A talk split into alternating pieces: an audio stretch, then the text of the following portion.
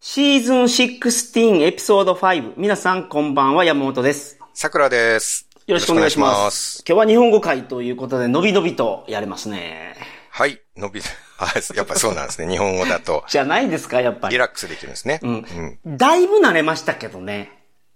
あのーこ英の語も番組立ち上げた時に、僕の拙い英語を皆さんに聞かせるのが、うん。すごいストレスだったんですよ。あ、そうだったんですね。うん。それが、じゃあ、だいぶ変わった感じですかうん、だいぶ変わったっていうか、慣れた、もう。うん。やっぱり英語の上達とともに、いや、上達っていうか、これ人前で喋ることに慣れたんでしょうね、多分。なるほど。そんなことないでまあそれす僕はそんな気にならなかったかな、最初から。ああ、そうか。うん、僕は、しあの、桜通信と比べると僕はこっちがリラックスできるんですよ、もともと。なるほど。この緊張する原因っていうのは僕なんか本で読んだことあるんですけど、うん。自分の実力以上のやつを見せようとすると緊張するんですって。ああ、それはありそうですね。で言うと、僕は、桜通信では、自分の実力以上のやつは見せようと思ってなくてう、ん。英和田では、英語ではカッコつけて自分の実力以上のやつを見せたいと思ってるってことなんや。なるほどね。ダサいうまいと思われたいっ ていう。そう。超ダサいっすね。まあ、それが向上心につながるからいいんじゃないでうんすうか。んうんうんうん。まあ結局それは繋がってるとは思いますけど。うん、うん。ちょっと自己分析してちょっと恥ずかしくなりましたけど。まあ、かっこよく見せたいっていうのが、うん。勉強しようっていうところにつながればそれでいいんですよ。はい。けど僕は、なんか僕の人生は結構それで生きてきたような気がする。うん。僕が今までやってきたことってなんかかっこいいからやってきたとか、女の子にモテたいからやってきたことがすごいあるもん。うん。子供の時から。そうですね。結構世の中の人はそうだと思いますよ。仕事を頑張るにしても、うんうんうんうんなんだろう。うん。まあそうです。だって僕、英語をそもそも勉強してるモチベーションがそれだったりしますもん。うん。ほうほうほうほう。それの一つ、モチベーションの一つですね。なんはいはかいはい英語が喋れるとかっこいいじゃないですか。かっこいい。ね英語喋れる人ってなんかちょっと、うん。なんかあ頭良さそうな感じがするしう。ん。そして、あれ頭いいと思うんですよ。うん。今日の僕の情報は皆さんの英語力を向上させるものではないですけど、はい。その、なぜ我々がこんなに英語で苦労してるのかという、うん。なぜ苦労しているか。そう、日本人が英語を勉強するのがなぜこんなに大変なのかと。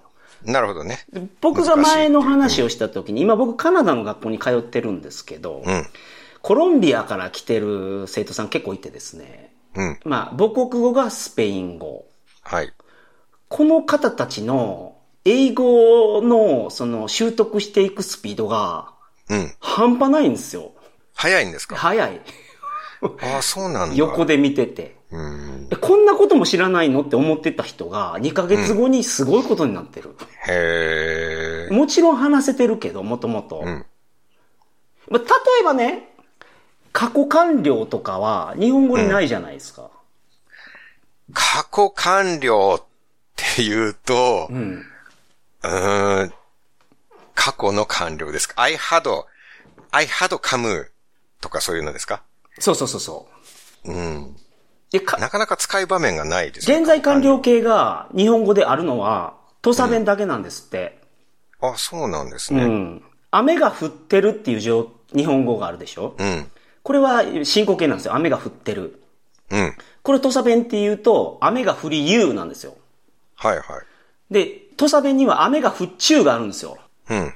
雨が降っちゅうは完了形なんです。それだけ聞くと進行形に感じますけどね。雨が降ってるっていうことじゃないんですか違うんですよ。だから、これ過去形にすると分かりやすいんですけど、うん。雨が降ってた。はい。雨が降りよった。これが土佐弁なんですけど、雨が降っちょったがあるんですよ。うん。雨が降っちょったは、ある地点からある地点まで雨が降ってたという、ま、まさに過去完了形と同じ使い方を、高知の人はしてる。へで、え。これはなんか言語学的にもすごい珍しいんですって、土佐弁が。なるほど。降っちゃったっていうのはじゃあ、過去のうち一定期間を指す。そうです。だから、雨が降りよったと雨が降っちょったうーん。があるんですよ。土佐弁には。で、高知の人はこれ使いこなしてるらしいですけど、だからといって僕が英語で完了形とか、過去完了が上手に使えるかっていうと、そんなことも全然なくて、ああ、そうなんですね。うん、全然ない。でも、スペイン語話者の方とか、ドイツ語話者の方とかは、うん。すぐ行けるんじゃないかなと。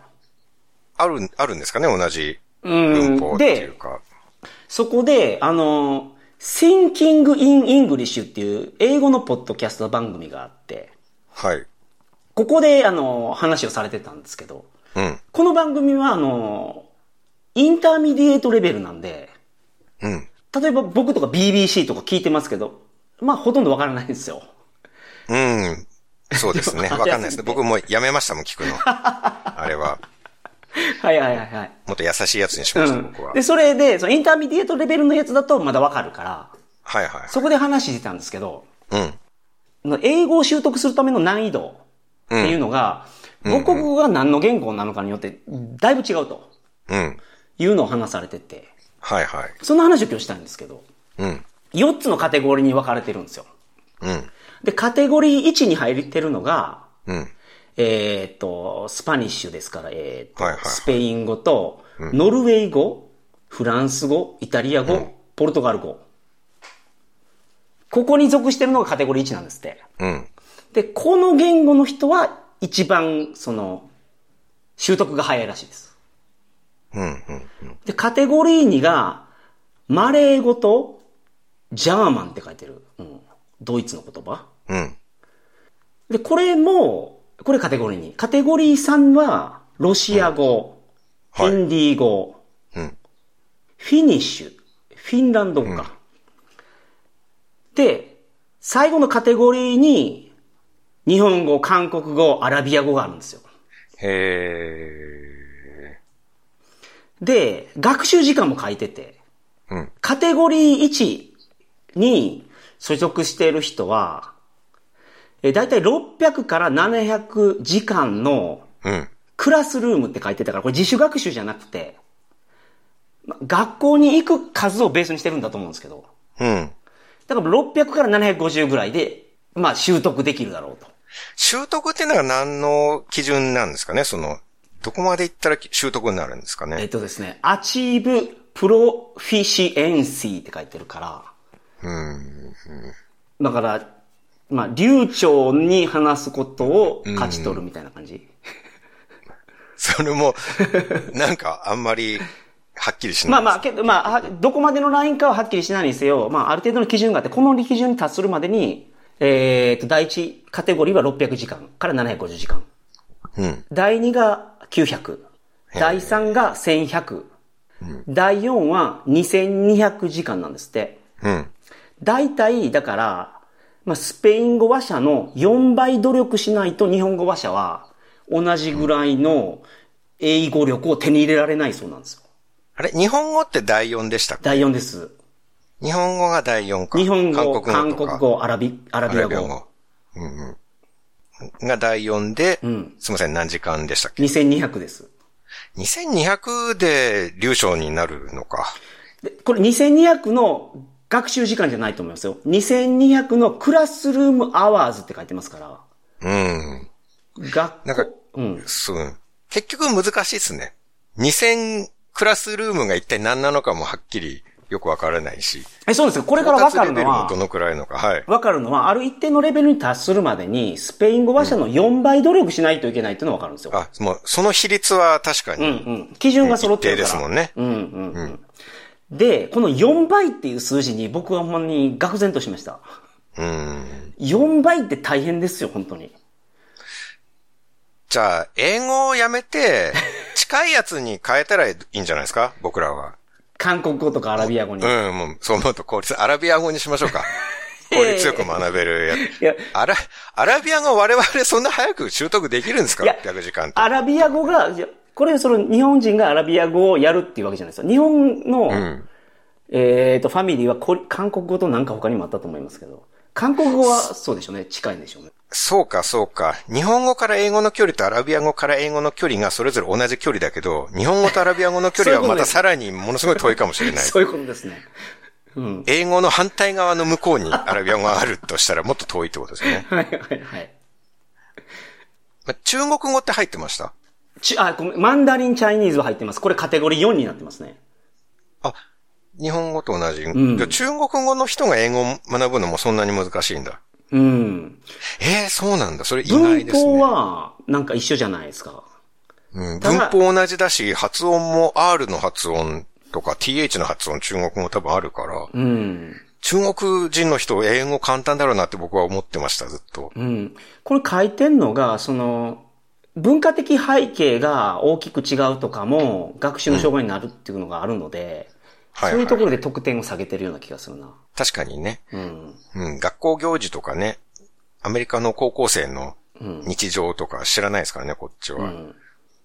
書いてます。These languages often have complex writing system. うん、書くやつがまあ違うと。うん、うん。 tonal fu- features。トナルって調べると、うん。音色。中国語のことでしょうね。あー、な、トーンのああ、なるほど、なるほど。派生した単語ですか、はいはいトナルっていうのは。と、となる。とな、副詞はとなりですけど、まあ、となるフィーチャーズ。and vastly different cultural context compared to English。だからこう、まあ、こういういろんな即合的な理由で、うん、カテゴリー4の人は、すごく難しいと。うん、うん。なるほど。でこれを知ったからどうってことその何が変わるかっていうと何も変わらないんですけど。うん。まあ、それで英語のコツがわかるわけではないでないすけかどらね。。でも、覚悟として4倍努力せないかんという覚悟は持った方がいいと思います。うーん。いや、もっと難しい言語と比べて、いや、こっちより2倍楽だと思った方がいいんじゃないですか。でも、日本語が一番難しいんですよ、でも。英語を学習するには。それ以上はないんだ。ない。あ、そうなんだ。日本語から英語が世界で一番一番遠い難しいレベルなんです。そうなんです。ええそうなん だ。一番辛いんですね、我々。まあ、アラビアの人もまあそうでしょうけど。はいはいはいはい。そうなんだ。うん。というのを、今日はお話しさせていただきましたけど。うんうん。まあけど、これを聞いてですね、学習の意欲を追ってほしくなくて、うん。さらなる力に変えてほしいんです、皆さんの。ねえ、結局この番組って英語学習者に聞いてほしいから、はい。そういう方のその気持ちを盛り立てれるような話ができればなと思って、この話を用意してみましたが。まあでも我々日本人はみんな同じラインっていうかスタートラインなわけだから、うん。まあ外国の人と比べちゃうとね、遅いかもしれないんですけど、うんうんうんうん。日本人はみんなそれだけ時間がかかるわけだから、まあその中で、なんて言うんだろう、それだけみんな大変だから日本人はあんまり英語できないじゃないですか。そうですね。実際のところ学校でいくら授業でやっても。うん。みんなすごい難しいんですよ。だからこそ、うん。自分の方が周りの日本人より頑張れば、アドバンテージになりますよね、すそごういです。目立つことができる。ですよね、んうんみんなが苦手だからこそ貴重じゃないですか、そそのうで分。すね。はいはいはいはい。できるようになったら。うんうんうんまあ、その辺をやっぱりモチベーションにすればいいんじゃないですか。そうですね。だから、実はこれピンチなんじゃなくてチャンスであると。うん。だから、山本さんみたいにいろんな国の人がいるクラスで、うん。の中にいたら、ピンチって感じるかもしれないですけど、 周りが日本人の中にい たら、ピンチじゃなくて、はいはいはいあ、これはチャンスかもって思えるんじゃないですかね。そうですね。あと、やっぱり英語をすごくできるようになってる方っていうのは、うん等しく、ものすごい努力をされてるんだと、僕は思うので、英語を勉強してる方、そうですね。英語がすごくできる方っていうのは、もうそれだけで僕は無条件にし尊敬してしまいます。大人になってから習得された方っていうか、なんていうか、ネイティブじゃない方は本当に僕はすごい尊敬しまあ、す、ね。そうそうそう。日本人でね。うん。うん。ただ、ネイティブ、日本人の方でもやっぱり海外で育って、あははは。まあ、それはね。気づいたら英語喋れてたという方がいるんですよね。んそれは、そんな、うーん、ちょっと申し訳ないですけど、そこまで努力したかってい うと、そんなに勉強頑張ったって感じじゃないっぽいんですよね。うん、うん、うん、うん、うん。うんまあ先生、英会話の先生って本当に10代の先生とかもいるんですよね。はいはいはいはい。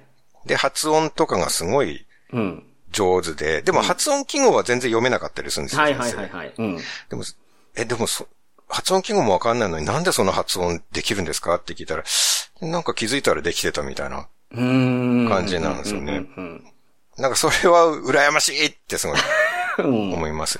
努力しててすごいなっていうよりは、あ、環境が良くて羨ましいって思いますね。うんまあもちろんその、周り、日本人で外国人の中に混じって成長するということ自体がハードだったとは思いますけどね。もしかしたらいろいろいじめとかもあったかもしれないですはいはいしはいはいはい、まあ大変な、こう人生は歩んでいるのかもしれないうん。なとはちょっと思いましたけれども、まあ語学っていう点では、合格に対する努力学んでから学ぶよりはそんなには、うん。おおじゃあ我々と比べるとね大変じゃないのかもしれないですね。そうです我ね。々はすごい、その、苦難を、 その、そう、あ頭固まってからやってるとある本程当度に余計大変なんです よね。うんなるほど。はい、これを皆さん、あの、ぜひ、勉強のする力に変えてください。はい、そうですね。はいうん、これを、はい、変換しましょう。はい。で、あのーちょっと前に話した内容で、間違ったことを僕は言ってたので、 それをちょっと訂正したいんですけど、はい、はい。えーっと、遺伝子のことを、うん、ジェネリックって僕言ってたんですよ。言ってましたね、ジェネリック。あの、編集してた時に気づいたんですけど、これ、ジェネティックが正解です。はい。遺伝子のっていうことですよね。そうです。ジーン、遺伝子がジーンで、うん。ジェネリックはやっぱジェネリック医薬品とかのジェネリックが正しくて。はい。やっぱりノーブランドのとかっていう意味あ、そうそうそうそう、ありますねノーブランドや。うんうんうんあとなんか、包括的な、全体的なって書いてありますね。というと、情報を訂正させていただきます。はい。あ間と違一つえて覚えるんですから。はい。、はいいいはいんですよ。あと一つ、あの、どうでもいい情報ですけど、うん。この前なんかあの、筆記体をはい、読めい。なくなってる人が多いっていううん。のを話してたじゃないですか。しましたね。はい。う。うんん。それが結構問題になってるみたいで、僕が通ってる学校はカナダのオンタリオ州っていうところにあるんですけど、はい。オンタリオ州ではですね、来年から筆記体を学校でやるようになるそうです。